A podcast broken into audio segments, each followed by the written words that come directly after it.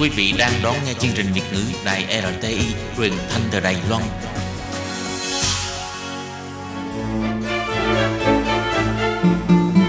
Hoan nghênh quý vị và các bạn đến với chương mục Giờ hẹn các bạn với các nội dung phần tin vắn lao động nước ngoài, giới thiệu những thông tin có liên quan đến đời sống của lao động nước ngoài và trả lời thư của thính giả nghe đài do Thúy Anh và Khiết Nhi cùng thực hiện. Khi Nhi và Thúy Anh xin chào các bạn. Các bạn thân mến, các bạn đang đón nghe chuyên mục Giờ hẹn các bạn. Mở đầu sẽ là một tin vắn lao động. Trong phần tin vắn lao động của ngày hôm nay, Thúy Anh và Khiết Nhi xin mang đến cho các bạn hai thông tin như sau. Thông tin thứ nhất, luật phòng chống buôn người chính thức có hiệu lực từ ngày 1 tháng 1 năm 2024, răng đe và trừng trị nghiêm tội phạm. Và thông tin thứ hai, không biết phải sang tên khi mua xe máy, lao động di trú người Việt Nam bị đồng hương lừa mua nhầm xe tan vật. Và sau đây xin mời các bạn cùng đón nghe phần nội dung chi tiết của bản tin ngày hôm nay.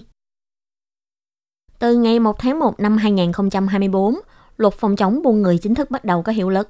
Bộ trưởng Bộ Nội chính ông Lâm Hữu Sương nói, chủ thuê giữ lại các giấy tờ nhân thân quan trọng của lao động di trú, ép buộc người lao động tiếp tục làm việc trong điều kiện môi trường khắc nghiệt, có thể bị xử phạt cao nhất là 3 năm tù giam. Ông nói, từ ngày 14 tháng 6 năm 2023, Tổng thống đã tuyên bố sẽ sửa đổi luật phòng chống buôn người – trong lần sửa luật này, chủ yếu là gia tăng hình phạt đối với các hình thức phạm tội của tội phạm buôn người, như lấy nội tạng từ người bị hại gây tử vong, hình phạt cao nhất là tù chung thân. Hoặc nếu chủ thuê có các hành vi như khấu giữ giấy tờ, chứng minh của người lao động để ép người lao động phải tiếp tục làm việc trong điều kiện khắc nghiệt, có thể bị xử phạt cao nhất là 3 năm tù giam. Hồng qua đó răng đe và trừng trị tội phạm buôn người. Ông Lâm Hữu Sương nói, công tác tăng cường quyền lợi và bảo vệ nạn nhân của tội phạm buôn người nhận được sự quan tâm của xã hội quốc tế. Trong bản sửa đổi biện pháp cấp phép cư trú và chuyên án cư trú vĩnh viễn dành cho nạn nhân của buôn người lần này, đã gia tăng thêm điều khoản về giấy phép tiếp tục cư trú tại Đài Loan dành cho người nước ngoài trong thời gian hỗ trợ điều tra xét xử, nhằm làm tăng ý nguyện hỗ trợ điều tra và xét xử tại Đài Loan của người bị hại. Không những giúp cho người bị hại có thể nhận được sự bảo hộ của pháp luật và cứu trợ kinh tế chu toàn hơn, đồng thời cũng là nâng cao cơ hội triệt phá các tổ chức lừa đảo xuyên quốc gia, triệt tiêu đường dây phạm tội ngay từ đầu nguồn vận chuyển và buôn người. Ông Lâm Hữu Sương nói, sửa đổi luật lần này không chỉ là muốn đã kích tội phạm một cách hiệu quả, mà cũng là tăng cường bảo đảm quyền lợi của người bị hại.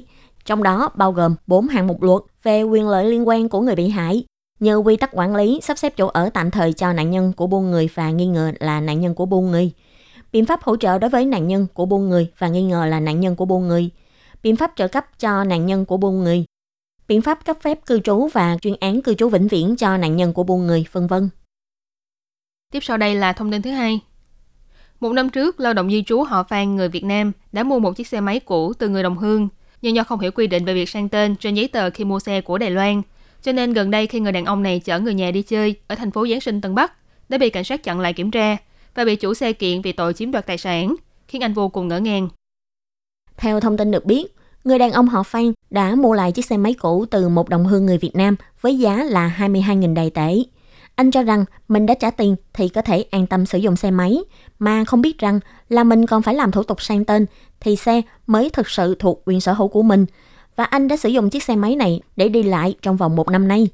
Gần đây khi người đàn ông họ Phan dùng xe máy chở vợ đi dạo thành phố Giáng sinh Tân Bắc, gặp cảnh sát tuần tra của đại đội bảo vệ an ninh thuộc Cục Cảnh sát Tân Bắc đi qua. Do hệ thống tuần tra AI phát ra âm thanh báo động, cảnh sát đã lập tức chú ý đến người đàn ông họ Phan và chặn người này lại. Khi kiểm tra thì phát hiện xe máy mà người này đang điều khiển là xe đã được thông báo là bị chiếm đoạt tài sản. Vì thế, người đàn ông họ Phan này đã bị đưa về điều tra. Được biết chiếc xe máy này là do chủ xe họ Lê cho em trai mình mượn sử dụng. Em trai của chủ xe họ Lê lại mang xe cho bạn gái của người Việt Nam của mình điều khiển. Do người đàn ông họ Phan không biết rõ đầu đuôi sự việc, thấy đồng hương bán xe nên đã mua lại chiếc xe này từ tay bạn gái cũ của em trai chủ xe. Cuối năm ngoái, chủ xe muốn lấy lại xe nhưng không biết xe đã đi đâu về đâu nên đã báo án với chi cục cảnh sát đầu viên. Người đàn ông họ Phan khai với cảnh sát rằng mình không biết có quy định sang tên và cũng không ngờ lại bị đồng hương lừa gạt. Tuy cảnh sát cũng rất đồng cảm, nhưng vẫn phải lập biên bản xử lý người đàn ông này vì nghi ngờ chiếm đoạt tài sản. Sếp ơi, có người chở vật liệu đến rồi kìa. Vậy thì kêu một vài công nhân tới giúp để bưng vật liệu xuống. Mấy người lao động nước ngoài này trông rất là siêng năng anh nhỉ? Ừ, họ làm việc chăm chỉ lắm. Thưa ông chủ, có nhân viên tư vấn lao động nước ngoài của chính quyền thành phố Tân Bắc đến thăm ạ. À. Chào ông, chúng tôi có nhận được cú điện thoại khiếu nại của lao động nước ngoài. Anh ấy nói là anh ấy bị trừ lương nhưng mà không biết tại sao bị trừ và mong ông trả lại số tiền bị trừ cho anh ấy. Tiền lương chúng tôi trả đầy đủ hết mà. Với lại chúng tôi cũng có ghi rất là rõ ràng. Làm sao lại có chuyện trừ tiền anh ấy được chứ? À, tôi nhớ ra rồi. Đó là tiền thuế thu nhập đó. Nhưng tôi không biết chữ, bản lương chi tiết viết tôi đâu có hiểu đâu. Nhưng hệ thống bảng lương của chúng tôi không có hiển thị được ngoài ngữ. Chị có thể dùng bản đối chiếu song ngữ để phát cho lao động nước ngoài xem và để cho lao động nước ngoài hiểu được tại sao là bị trừ tiền và họ bị trừ ở những mục nào. Theo quy định thì chủ lao động phải trả toàn bộ tiền lương cho lao động nước ngoài. Ngoài có thể khấu trừ phí bảo hiểm lao động, bảo hiểm y tế, rồi thuế thu nhập và phí ăn ở, thì các loại chi phí khác đều không được trực tiếp trừ trong tiền lương của người lao động nước ngoài. Và ngoài ra còn phải cung cấp một cái bản chi tiết tiền lương bằng tiếng mẹ đẻ của người lao động để cho người lao động người ta có thể hiểu rõ được những cái nội dung trên đó. Cô hãy đi giải quyết vấn đề này nhanh lên. Đừng vì ham chút lợi nhỏ mà mất việc lớn, lại còn bị phạt tiền nữa. Vâng, tôi đi xử lý việc này ngay lập tức ạ. À. Lương phải được thanh toán đầy đủ, bản lương chi tiết phải dùng song ngữ, như vậy người lao động nước ngoài mới yên tâm làm việc được.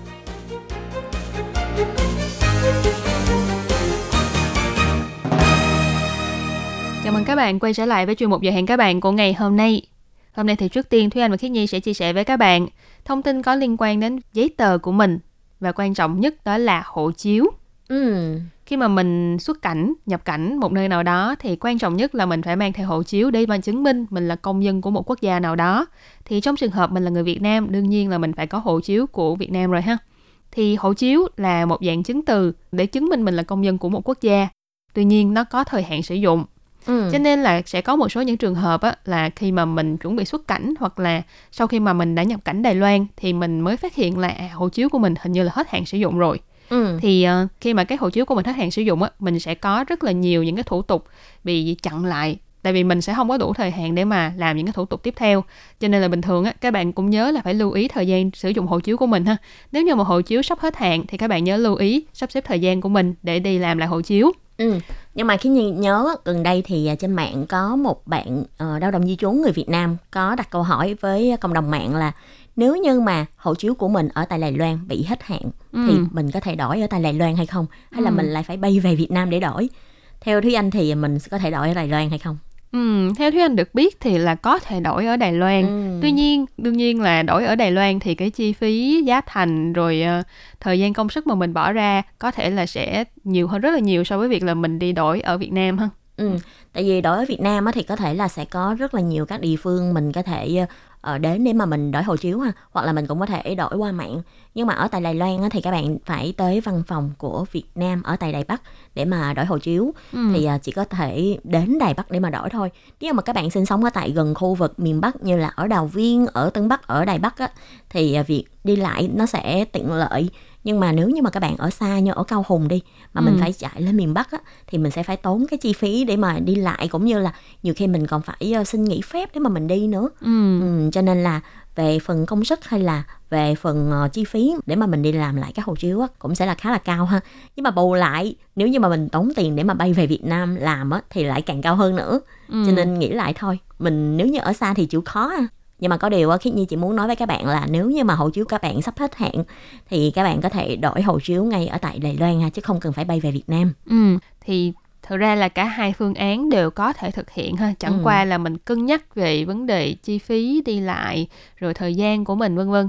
Tùy theo nhu cầu của các bạn cũng như là điều kiện ha. Các bạn có thể chọn một cái phương án nào thích hợp cho mình nhất tuy nhiên là bên cạnh cái việc nhắc nhở về thời hạn của hộ chiếu cũng như là việc đi làm hộ chiếu thì có một cái mà Thúy Hồng Khiết Nhi muốn chia sẻ thêm với các bạn đó là khi mà mình đi làm lại hộ chiếu hoặc là đổi mới hộ chiếu á ừ. thì ờ, cái việc thay đổi đó có khả năng là sẽ làm thay đổi một số những cái thông tin trên số hộ chiếu của mình chẳng hạn như là trước đây cuốn hộ chiếu cũ của các bạn bắt đầu bằng chữ B Ừ. nhưng mà bây giờ bạn làm lại hộ chiếu thì cuốn hộ chiếu mới của bạn bắt đầu bằng chữ C ừ. vậy là nó khác nhau rồi đúng không tức là thông Ừ. tin của mình đã không phải là thông tin ban đầu khi mà mình đăng ký để mà nhập cảnh Đài Loan nữa hoặc là khi mà mình đăng ký làm những cái hồ sơ giấy tờ tại Đài Loan hay như thẻ cư trú thì khi mà có cái sự thay đổi về thông tin hộ chiếu như vậy các Ừ. bạn nhớ là hãy nhanh chóng đi đến các cơ quan di trú tại nơi mà mình sinh sống để mà làm thay đổi thông tin ha thì ở đây ờ, các bạn ờ, nhớ nha mình không phải là chỉ có cái việc là hộ chiếu của mình hết hạn mình phải đi làm mới nhiều khi Ừ. là do hộ chiếu của mình vẫn còn thời hạn nhưng mà do là bị mất hộ chiếu. Ừ. thì lúc đó các bạn ngoài đi làm mới lại cái hộ chiếu của mình các bạn cũng phải thông báo báo mất ha. Tại vì hộ chiếu là một cái giấy tờ khá là quan trọng của mình. Nếu như mà mình để mất và lọt vào tay người khác á có thể là sẽ có những cái ảnh hưởng xấu đến mình. Tại vì có thể là người ta sẽ sử dụng cái hộ chiếu của mình để mà đi ờ, đăng ký cái này cái nọ. Và đến khi phải trả tiền á thì người ta tìm đến mình tại vì hộ chiếu của mình mà đúng không? Ừ. và mình cũng phải chịu một số những cái trách nhiệm pháp lý về cái hộ chiếu của mình nữa. Ừ. và ngoài ra giống như thúy anh nói là khi mà mình ờ, thay đổi hộ chiếu á, thì mình phải đi ờ, thông báo lại đổi lại những cái thông tin để đăng ký giấy tờ. Ví dụ như là đăng ký thẻ cư trú tại vì mình thay đổi thẻ cư trú rồi Ừ. thì mình lại phải thông báo lại với những cái đơn vị khác. Nếu như mà những cái thông tin trên thẻ cư trú của mình ờ, có thay đổi như là về thời hạn thẻ cư trú này thì có thể là mình sẽ phải thông báo với ngân hàng để ờ, người ta thay đổi cái thông tin của mình cập nhật mới cái thông tin của mình. Khi cái hộ chiếu của mình hết hạn sớm hơn cái thời hạn trên giấy phép lao động có thể là cái thẻ cư trú của mình sẽ có cái thời hạn đi theo hộ chiếu của mình thì mình phải chú ý xem là thời hạn thẻ cư trú của mình có bằng với lại thời hạn trên giấy phép lao động hay không Ừ.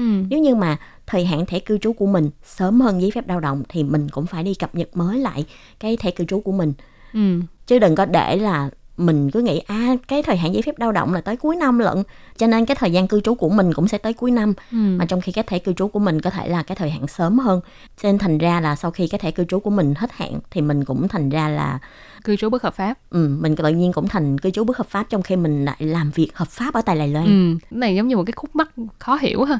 Nhưng mà Ừ. thật ra thì cái này là mình phải coi những cái giấy tờ của mình thời hạn của nó là có liên quan đến nhau hết. Giống như hồi nãy cái gì có đề cập là thời hạn thẻ cư trú của mình sẽ liên quan đến cái thời hạn trên hộ chiếu của mình.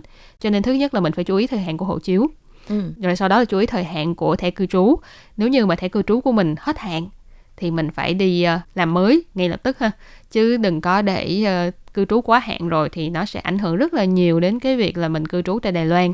Thậm chí là mình có thể là sẽ bị buộc phải trục xuất trong vòng Ừ. thời hạn ờ, 10 đến 15 ngày theo như quy định của cơ quan di trú tại nơi mà bạn sinh sống ha. Ừ. nói chung là những cái giấy tờ này á là đều có mắc xích liên quan với nhau hết.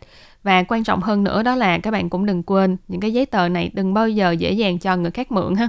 Giống trường hợp hồi nãy cái gì có nói đến đó là ờ, giấy tờ của mình bị mất thì có thể là sẽ bị người khác lượm được. Rồi ờ, lợi dụng để mà đi làm những chuyện phi pháp hoặc là những chuyện bất lợi cho mình nhưng có những trường hợp là không phải là mình bị mất mà là mình chủ động cho người khác mượn Ừ. như có một số trường hợp là các bạn cho người khác mượn thẻ bảo hiểm y tế đi để mà đi khám bệnh thì khi mà bị phát hiện á không chỉ là cái người mượn thẻ bảo hiểm y tế bị phạt vì tội ngụy tạo giấy tờ cái người mà cho mượn cũng sẽ là người ngụy tạo giấy tờ Ừ. cho nên ờ, những cái giấy tờ liên quan của mình hơn bao gồm thẻ cư trú nè thẻ bảo hiểm nè hộ chiếu nè thì mình đều đừng có tùy tiện mà cho người khác mượn ha Ừ. Với lại khi như thấy á là mọi người khi mà có những cái giấy tờ của mình á, mọi người cũng có thể chụp hình lại với lại ghi nhớ những cái thông tin của mình ở Ừ. trên ờ, cái giấy tờ của mình để cho những cái lúc mà mình đi ra ngoài đường á, mình không có mang theo cái giấy tờ của mình thì mình cũng có thể sử dụng cái hình ảnh đó để mà ờ, đi đăng ký hoặc là để sử dụng những cái lúc mà cần ha thì khi như thấy cái đó cũng được nhưng mà tuy nhiên á khi mà mình chụp hình lại những cái giấy tờ của mình á thì Ừ. tự bản thân mình giữ thôi chứ đừng có cho người khác coi hoặc là Ừ. gửi cho người khác chứ mình gửi cho người khác chẳng khác gì là người ta cũng có quyền sử dụng những cái giấy tờ Ừ. của mình rồi người ta có thể lấy giấy tờ của mình người ta photo ra thì coi như là mình đang cho người khác mượn cái giấy tờ Ừ. của mình rồi còn gì bản thân Thúy Anh á, là rất là sợ những trường hợp mà tự nhiên có ai gửi hình không cá nhân của họ cho Thúy Anh luôn á ừ. tại vì đôi lúc mình sẽ hỏi là à bạn có thể cho mình biết một chút xíu về thông tin cá nhân của bạn địa chỉ của bạn ở đâu không thì có những bạn tự nhiên chụp hẳn cái hình thẻ cư trú cho Thúy Anh không hề che một cái gì đó trên đó hết ừ. Ờ, Thúy Anh nghĩ may mà mình cũng là người tốt nha Ừ. chứ mình mà là có lòng dạ nào đó rồi xong rồi mình lợi dụng cái hình ảnh này để đi làm một cái chuyện nào khác là cái người mà gửi cái tấm hình này cho mình á cũng xui lắm luôn á Ừ, khiến Ừ. như từng nghe qua trường hợp á là có một người ờ, người ta lấy cái giấy chứng minh của người khác ừ sau đó là người ta mở ra cái dịch vụ là ai muốn làm chứng minh giả thì Ờ. chỉ cần gửi cho người này cái một tấm hình thôi người này sẽ gắn cái tấm hình của cái người mà khách hàng đó lên chứng minh thư của người ta ừ. thì coi như là lúc đó ờ, chỉ là đổi khuôn mặt thôi còn thông tin Ừ. là của cái chủ nhân của giấy chứng minh đó nhưng mà khi mà có chuyện gì xảy ra thì cũng giống như là cái chủ nhân giấy chứng minh đó đang mượn người ta thông tin để mà ngụy tạo giấy tờ ừ, vậy ừ, ừ, thì coi như là lúc đó cả hai đều có tội hết á ừ. Này là oan lắm luôn ha. Ừ. Nhiều khi là mình tin người ta nhưng mà không ngờ là người ta lại ờ, lợi dụng mình. Ừ. Cho nên cái này là mình phải cực kỳ cẩn thận nha. Ừ. Thúy Anh hình như cũng chỉ dám cho bạn thân nhất của mình tức là gửi thẳng hình ảnh cư trú của mình ừ. cho người bạn thân nhất của mình thôi. Tại vì mình tin người bạn đó và mình biết là người đó sẽ không bao giờ hại mình thì ừ. mình mới dám làm như vậy. Còn lại là bạn bè thông thường nhiều khi Thúy Anh cũng không tiết lộ quá nhiều về những cái thông tin của mình. Ừ. ừ. Cái này không phải là mình ích kỷ hay là mình sống chỉ nghĩ tới mình mà cái này là một cái sự bảo vệ đối với bản thân mình. Ừ. Khi Nhi cũng thấy có một số bạn á, là uh, có thể gửi hình cho người khác nhưng mà sẽ qua xử lý ừ. tức là hình ảnh của mình có thể là sẽ từ hình ảnh màu chuyển sang màu đen trắng rồi sau đó trên đó người ta sẽ xóa bớt một số thông tin không cần thiết ừ. hoặc là người ta sẽ dán một số chữ lên như là uh, như kiểu mà cấm sử dụng ừ. để cho người khác khi mà lấy được cái tấm hình của mình cũng không thể nào sử dụng được của ừ. mình ừ. tốt nhất là mình che mất những cái dòng thông tin chẳng hạn như là số thẻ cư trú của mình nè địa chỉ của mình nè rồi uh, số hộ chiếu của mình. Thì đây là những cái thông tin gọi là riêng nhất của mình. Thì ừ. mình nên che nó lại. Mình có thể sử dụng những cái thủ pháp như hồi nãy cái như vừa mới nói như là dán hình lên rồi à, che lại hay là dùng tay che lại vân vân. Có rất là nhiều cách ha. Miễn sao các bạn đừng có tiết lộ hết nguyên một cái thẻ cư trú của mình trên ừ. đó có gì mình cho người ta biết hết. Như vậy thì rất là nguy hiểm Ừ. rồi cái đó là một số những cái thông tin bổ sung cũng như là chia sẻ kinh nghiệm về cái việc đó là thông tin cá nhân của bản thân mình hy vọng là mọi người cũng có thể cẩn thận hơn trong cuộc sống ha Ừ. Rồi uh, thông tin tiếp theo mà Thúy Hoa Khiết Nhi muốn chia sẻ với các bạn đó là tình hình ca cúm hiện tại vẫn đang gia tăng thì uh, các bạn nên thực hiện những cái biện pháp phòng chống phòng ngừa lây nhiễm cúm. Ừ, nói chung thì à, mùa này trời lúc thì lạnh quá, lúc lại bắt đầu ờ, có nắng. Nói chung là thời tiết như vậy á, rất là dễ bị bệnh ha. Và để đề phòng trường hợp là bị nhiễm bệnh cúm á, thì mình có một số các biện pháp như Thúy Anh nói. Đầu tiên là mình có thể đi tiêm vaccine cúm này. Và thứ hai á, thì các bạn nhớ là trong cuộc sống ngày thường của mình á, thì mình có thể là phải rửa tay thường xuyên bằng xà phòng này và phải đeo khẩu trang khi ho. Nói chung là những cái biện pháp cũng khá là giống trong cái thời gian mà mùa dịch Covid-19 ha. Và ngoài ra các bạn cũng nhớ là trong nhà mình thì nhớ là phải duy trì không khí trong nhà lúc nào cũng có thể được lưu thông. Để đảm bảo một cái môi trường thông thoáng thì cũng sẽ tốt cho sức khỏe của mình hơn. Và cuối cùng là các bạn phải cảnh giác với lại những cái triệu chứng của cúm. Và khi mà mình có những cái triệu chứng liên quan bệnh cúm như là bị ờ, ho này cảm này sổ mũi này đau họng này vân vân thì các bạn có thể đi khám càng sớm càng tốt ha. Ừ tin là mọi người đều biết là cúm là như thế nào ha. Ừ. nếu như bạn là người có sức đề kháng mạnh á, thì các bạn có thể ờ, đỡ lo lắng hơn. Còn các bạn có sức đề kháng yếu hơn thì các bạn nên chú ý nhiều hơn trong cuộc sống. Tuy nhiên cho dù là bạn có đề kháng mạnh hay yếu đi nữa thì các bạn cũng đừng quên là vẫn có khả năng là mình bị nhiễm bệnh. Ừ. cho nên là khi mà mình đi ra ngoài nhất là khi mà đi đến những nơi đông người ha tốt nhất vẫn là có một cái sự chuẩn bị sự bảo vệ cho cá nhân mình. à, mình có thể là đeo khẩu trang hoặc là tránh tiếp xúc với những nơi mà mọi người đều từng sờ qua chẳng hạn như là tay nắm cửa này hoặc ừ. là cái tay cầm trên xe buýt này vân vân nếu như mình đã sờ vào mình đã tiếp xúc qua rồi thì để an toàn mình nên mang theo cồn để mà rửa tay hoặc là đi rửa tay ngay khi mà mình xuống xe hay ừ. là đi đến nơi có thể rửa tay ha ngoài ra là cũng tránh sử dụng tay để mà sờ vào móc mũi miệng vân vân ừ. ngoài là phải chú ý những điều này á thì à, ngày thường mình cũng phải ờ, chú ý thêm cái vấn đề là tập thể dục thường xuyên nè và phải ăn uống điều độ nè để đảm bảo cho cơ thể của mình lúc nào cũng khỏe mạnh. Thì uh, khi mà mình có sức khỏe hơn á thì cái khả năng bị cúm của mình cũng sẽ giảm chút chút ha. Ừ thì thật ra cúm cúm mùa ha là bệnh mà mình có thể tiêm vaccine được. Thì tốt nhất là nếu như bạn có thể tiêm vaccine thì tôi anh nghĩ là mình nên đi tiêm vaccine ha. tại vì hiện tại thì việc tiếp cận vaccine cúm hoặc là cúm mùa đều khá là dễ dàng à, nếu như mà bạn cảm thấy ngại là không biết là nên đi tiêm ở đâu hoặc là làm những thủ tục như thế nào thì các bạn cũng có thể ờ, hỏi chủ thuê hoặc là công ty môi giới hoặc là cũng có một cái phương án khác đó là bạn hỏi những người xung quanh và hỏi coi là à các bạn có muốn đi chung hay không nếu như mà có một tập thể một nhóm người đều có cái ý nguyện này và bạn trình bày cái chuyện này với chủ thuê hoặc là với công ty môi giới thì biết đâu họ cũng sẽ giúp bạn lập thành một cái đoàn ừ. để mà mọi người cùng bắt xe cùng lên xe để mà đi um, đến bệnh viện tiêm vaccine ha ừ, đợi đi tiêm vaccine đúng không? đợi đi tiêm vaccine thì như vậy cũng đảm bảo hơn rất là nhiều ha mình và những người xung quanh đều đã tiêm vaccine thì mình sẽ có thể tin tưởng được là à mọi người đều được cái lớp bảo vệ phòng chống cúm mùa ừ. Thì nói chung là hôm nay khi như và Thúy Anh đã chia sẻ với các bạn về hai thông tin. Một thông tin là liên quan đến các giấy tờ cá nhân như là hộ chiếu và một thông tin tiếp theo là uh, làm thế nào để mà giảm nguy cơ lây nhiễm bệnh cúm mùa. Hy vọng là những cái thông tin này hữu ích với các bạn ha. Và các bạn thân mến, chuyên mục giờ hẹn các bạn của tuần này cũng xin tạm khép lại tại đây. Cảm ơn các bạn đã chú ý lắng nghe. Xin thân ái chào tạm biệt. Bye bye. Bye bye. Chương trình trên đây là do Sở Phát triển Nhân lực Lao động trực thuộc Bộ Lao động Đài Loan ủy thác đài RT thực hiện. 以上节目是由劳动部劳动力发展署委托制播，中央广播电台制作的越南语节目。